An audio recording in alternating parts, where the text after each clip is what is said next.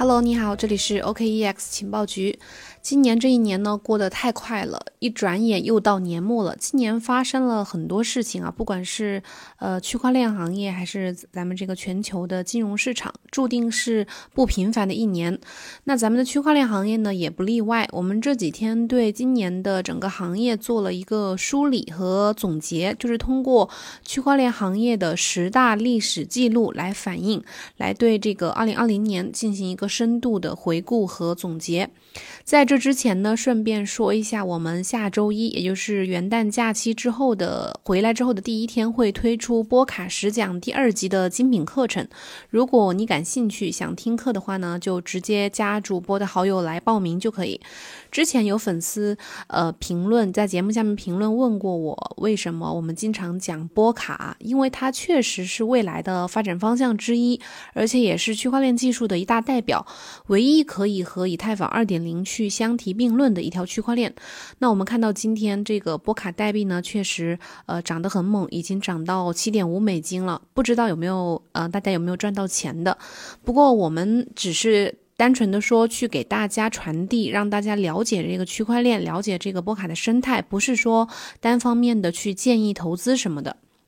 扯远了啊，回到我们今天的主题，接下来我来盘点一下我们今年就是二零二零年区块链行业的十大历史记录。第一个历史记录呢，就是全球机构管理的加密货币资金体量飙涨了超过六倍，创下了历史记录。今年呢，比特币投资者出现了一个结构性的变化，就是从原来的散户，呃，变成了以对冲基金为主的这样的机构投资者。根据资产管理公司 CoinShares 的最新的数据，从今年的一月份到十二月份下旬，加密货币基金和产品的总资金流入量达到了五十六亿美元，和二零一九年相比呢，增长了超过百分之六百，也就是说，呃，飙涨了，涨了六倍。目前加密基金管理资产的呃规模呢，在今年达到了一百将近一百九十亿美元，和一九年年底的二十五点七亿美元相比呢，涨幅达到了百分之六百三十九。这个机构资金的流入量呢，创下了历史记录。这些机构公司呢，包括我们之前节目反复提到的贝宝啊，还有灰度，还有富达投资，以及 MicroStrategy，还有 Galaxy Digital，还有 Square，还有这个呃美国的这个保险公司 Mass Metro，还有古根汉姆宏观机会基金，以及这个 BlockFi、三箭资本、罗斯柴尔德投资公司等等等等。未来呢，我们肯定还会看到更多的新的机构呃公司进入到这个比特币。投资者的队伍名单当中，以管理五十三亿美元的这个刚刚说的这个古根汉姆宏观机会基金为例呢，他们呃根据目前公开披露的信息呢，他们公司已经通过美国 SEC 批准，准备把旗下价值五十三亿美元的宏观机会基金的百分之十，然后通过灰度比特币信托去投资到比特币当中。第二个历史记录呢，就是说今年的这个新冠疫情呢，让加密货币出现了历史上首次大规模、大范围的采用。今年的这个疫情推动了加密货币的大范围采用，是在加密货币历史上是首次。我们看到，在今年这个疫情的负面影响之下呢，全球的各个主要经济体呢，开启了大力度的经济刺激计划。像美联储资产负债表呢，从三万亿美元暴涨到了七万亿美元，超发货币呢，成为了刺激投资者，呃，进入到加密货币领域的一个最主要的因素。根据灰度他们今年就是二零二零年的投资者研究报告显示，超过百分之六十六的比特币投资者都认为新冠疫情是他们投资比特币的关键因素。二零二零年八月，摩根大通的分析师也做了一个调查，发现，在疫情大流行。的趋势之下，比较年轻的一些散户投资者正在将他们过剩的流动性的资产配置在了比特币上面。然后，这个灰度的二零二零年的投资者的呃研究报告还显示呢，投资者之所以会做出这样的改变，是因为他们认为比特币和避险资产有相同的属性。他们认为比特币拥有稀缺性、可验证性，并且和全球的市场没有具体的相关性，以及它不会受到政府机构的控制。然后这一点呢，让比特币就嗯，他们认为和传统的避险资产很像，这也是他们选择比特币的原因之一。第三个创历史记录的是什么呢？就是说，今年的加密货币的总市值的变化幅度创下了历史记录。今年比特币的表现呢，可以用出众这个词来形容。在三幺二期间呢，比特币最低触及到了三千八百美元附近，然后在之后，呃，今年的十二月十七日，比特币最高触及到了两万八千四百二十四美元，和今年低点相比呢，涨幅超过百分之四百七十。然后和年初相比呢，涨。幅超过百分之两百，同时呢，比特币市值呢也创下了呃五千亿美元的这个历史记录，大概达到了三点二七万亿人民币。加密货币市场的这个总市值呢达到了七千三百三十二点六五亿美元。根据 CoinGeek 的数据，二零二零年二月十三号，加密货币总市值才刚刚达到三千亿美元的这个阶段性高点，然后一个月之后呢，就到了三幺二这个节点，总市值突然就蒸发了。呃，跌到了一千七百四十五亿美元，蒸发规模达到了百分之五十七，就是基本上蒸发掉了一半。之后呢，呃，慢慢就进入到了牛市，加密货币市场的这个总市值一路上涨，直到达到了七千四百一十五亿美元的这个高点，涨幅达到了百分之两百二十。今年呢是这个加密货币市值在非熊市期间的呃出现的这种最大的跌幅，同时也创下了年内最大的市值。回顾历史，整个加密货币总市值从二零一八年十二月份触底。呃，以来呢，一直是处于一个上升状态的。市场普遍观点认为，二零一八年十二月份之后呢，呃，便是上一轮熊市的结束，然后新一轮牛市的开始。之后，一九年的六月二十六号，加密货币的总市值达到了一个阶段性的顶点，达到了三千五百九十亿美金。但是在之后，呃，长达六个月的回调当中呢，最低点出现在了二零一九年的十二月十八号，是一千七百六十八亿美金，回调幅度也才百分之五十一。所以。以说今年的这个百分之五十七的这个呃跌幅呢，算是创下了历史记录了。因此，不管是从时间还是说回调幅度上来看呢，都没有办法和今年的三幺二来相比。相比三幺二期间呢，比特币的价格从呃最高一万零三百美元一直下跌到了三千多美元，跌幅达到了百分之六十三。今年总体就是一个非常过山车式的这样一个涨跌幅，不管是从涨跌幅还是说市值变化。今年的这个加密货币市场都值得这一点都值得被记录。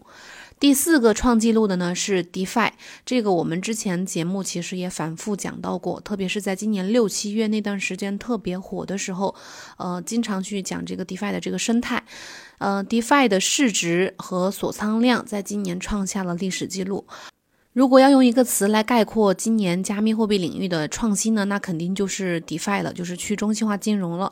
在加密市场从复苏到牛市的过程当中呢，DeFi 在今年经历了崛起、爆发、稳定的这几个阶段，出现了创新性的玩法，就是这个流动性挖矿。啊，二零二零年六月份呢，以 Compound 为代表的 DeFi 项目呢，呃。推出了他们的流动性挖矿计划，引爆了 DeFi 的市场。然后在七月二十二号，根据 DeFi Market Cap 的数据显示呢，DeFi 的总市值突破了一百亿美元。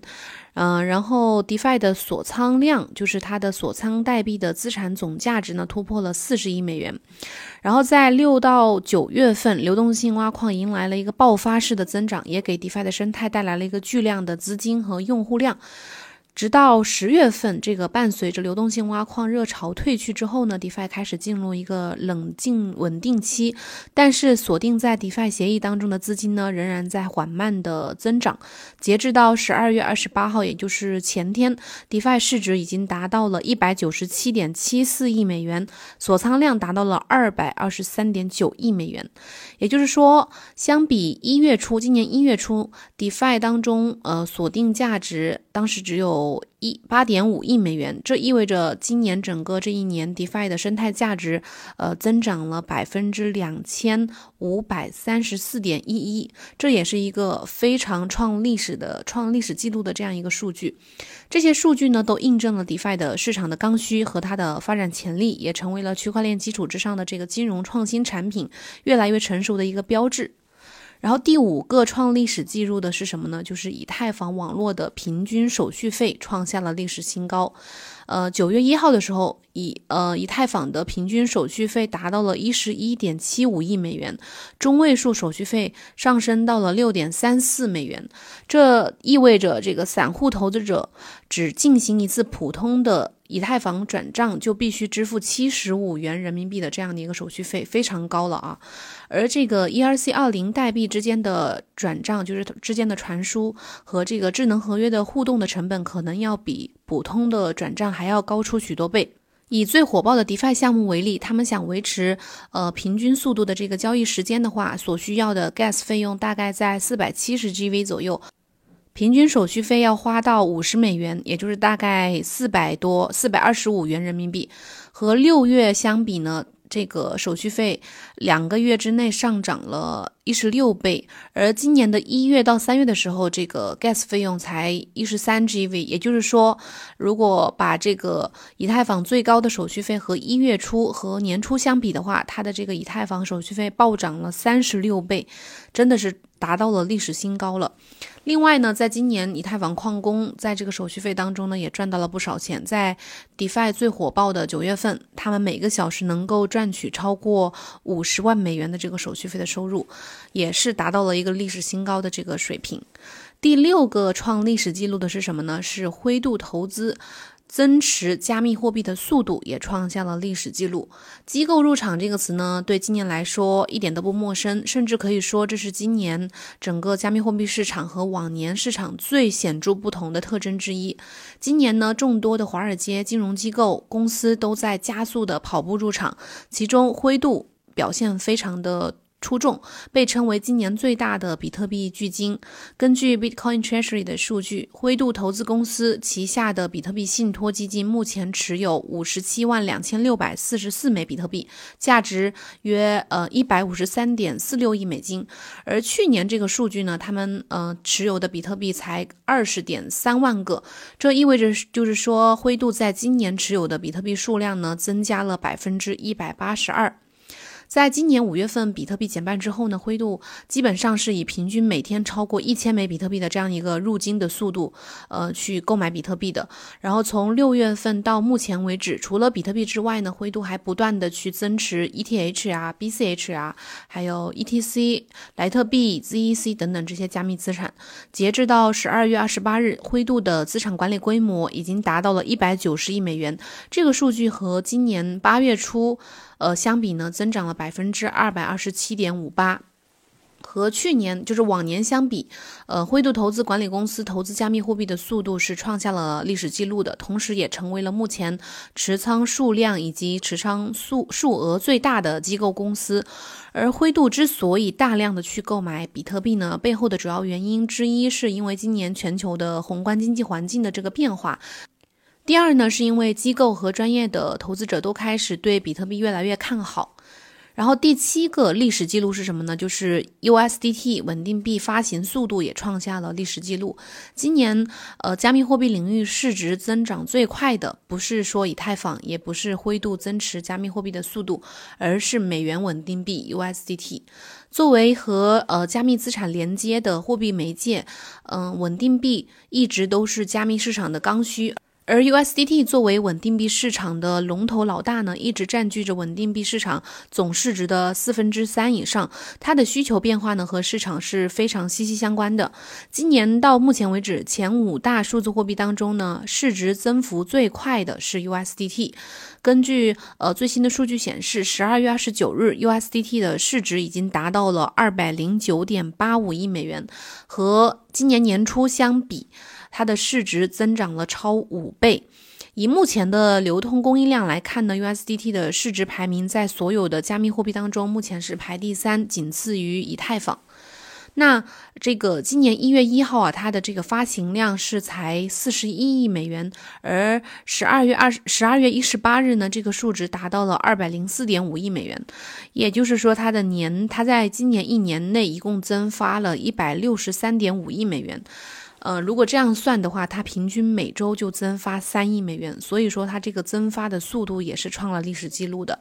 它的 USDT 的这个增发速度呢，代表着加密市场的一个强劲的需求，这也和今年的这个牛市的市场环境有关。加密货币交易是这个 USDT 的主要的需求来源。将近呃近半年当中呢，有百分之九十七的新发行的 USDT 呢，都是直接从泰达的官方账户直接转入到加密交易平台的。随着市场进入牛市，以及这个对冲基金以及金融机构的加入呢，USDT 在衍生品啊，还有这个。新兴市场当中获得了相当大的一个需求，所以才会有这这么如此大量的这个增发。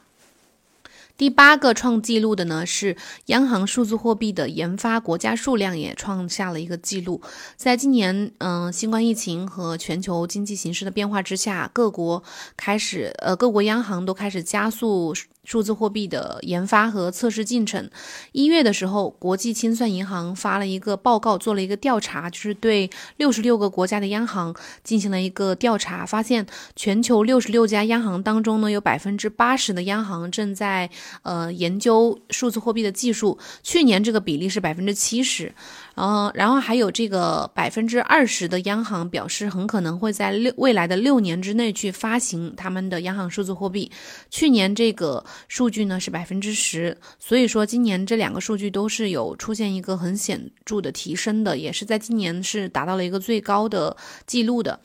其中有百分之五十的央行呢是同时在研究零售模式和批发模式，百分之三十五的央行呢只研究零售模式，百分之十五呢只研究批发模式。目前他们所涉及的研究呢，大部分都是一些偏理论、偏概念的，主要还是集中在主权数字货货币的这个投放啊，还有这个如何去重塑支付体系对国家的潜在影响等等这些方面。那这个批发型的呃央行数字货币是什么意思呢？就是说只在中央银行和金融机构之间去使用，不面向呃市民群众。那零售型的央行数字货币呢，就是一般目标型，通常会面向公众去呃开放。接下来第九大历史记录呢，就是说加密货币 ATM 机在全球的部署数量创下了历史记录。根据最新的统计数据显示呢，十二月一日以来，全球一共新安装了八百九十四台比特币 ATM 机。截至到十二月二十七日，比特币 ATM 机在全球的部署数量已经达到了一万三千五百三十六台，创下了历史新高。其中有一万零九百七十三台 ATM 机呢，是部署在美国。美国 ATM 机的呃数量呢，是首次超过了一万台这个大关。比特币 ATM 机呢，是用来购买比特币的一个自动的柜员机。部分 ATM 机呢，是具有双向功能的，既可以用来购买比特币，也可以将比特币兑换为现金，而且支持投入现金或者是使用现信用卡来兑换比特币。ATM 机已经成为了人们去衡量某一种加密货币接受程度高低的一个衡量标准。比如说，十二月二十二号，莱特币创始人呃在推特上面分享了莱特币的价值主张的时候呢，提到了九个方面，其中有一个方面就认为莱特币的 ATM 机支持数量呢排名仅次于比特币，所以因此可能更具有投资潜力。最后一点历史记录呢，这个这点就比较好玩，我们总结的就是说，嗯。历史上啊，就是说这个比特币，关于比特币的一个它的这个价值的这个反差啊，就是比如，嗯，一零年的时候，我们之前写过这个，在比特币披萨节的时候写过一个，就是说二零一零年的时候有一个叫有一个程序员，他用一万个比特币购买了两个披萨，当时一枚比特币的价值呢是零点零零三美分，也就是说一万个比特币也就才价值三十美分，那。在一四年的时候呢，一四年一月份，在经济学家郎咸平教授的这个《财经郎眼比特币真相》的这个节目之上，呃，有前比特币中国的这个 CEO 李启源提出要送给郎教授一百个比特币，来消除郎教授对比特币的误解。但是当时郎教授呢连连摆手说：“你送给我比特币，我不会要的。”这这个就是画面已经被截下来，甚至成为了表情包了。然后这两个事情呢，就反映了现在这个当时可能一些嗯人根本就不会意识到比特币的价值能涨到现在这么多。你看，当时一四年一月份的时候，一枚比特币价值也只只有八百多美元，那一百个比特币的话，也就才价值八万多美元。那如今放到今天这个价格呢，就非常非常不一样了。呃，按照比特币两万七千美元的这个价格计算的话。一百枚比特币的价值目前已经超过了二百七十万美元，折合人民币是一千七百万元。然后一万枚比特币呢，价值二点七亿美元，折合人民币是一十七点五五亿呃人民币。也就是说，郎教授当年呢一口气回绝了一一千七百万元这个价值的比特币，然后这个呃用比特币来点披萨的程序员小哥呢，也一口气吃掉了十七亿美元。然后这个呃，用比特币去买，用一万个比特币去买披萨的这个程序员小哥呢，也一口气吃掉了如今价值十七亿元人民币的这个呃比特币。随着比特币价格继续的飙涨的话，这一百个和这一万个比特币价值呢，以后肯定还是会创历史新高的。那今天呢，以上就是嗯，我们准备的这个二零二零年做的一个这个呃年终的盘点，算是呃区块链行业的十大历史记录，来帮助我们。记住今年的一些历史性的事件，同时呢，也可以由此来展望美好的未来。感谢你的收听，呃，如果有什么问题或者有什么想交流的呢，可以直接在节目下面给我留言。然后想听课的朋友呢，还是直接加主播的好友，我会呃给你发怎么去参加听课的这个方式。好了，我们今天节目就到这里，感谢你的收听，我们明天同一时间再见，拜拜。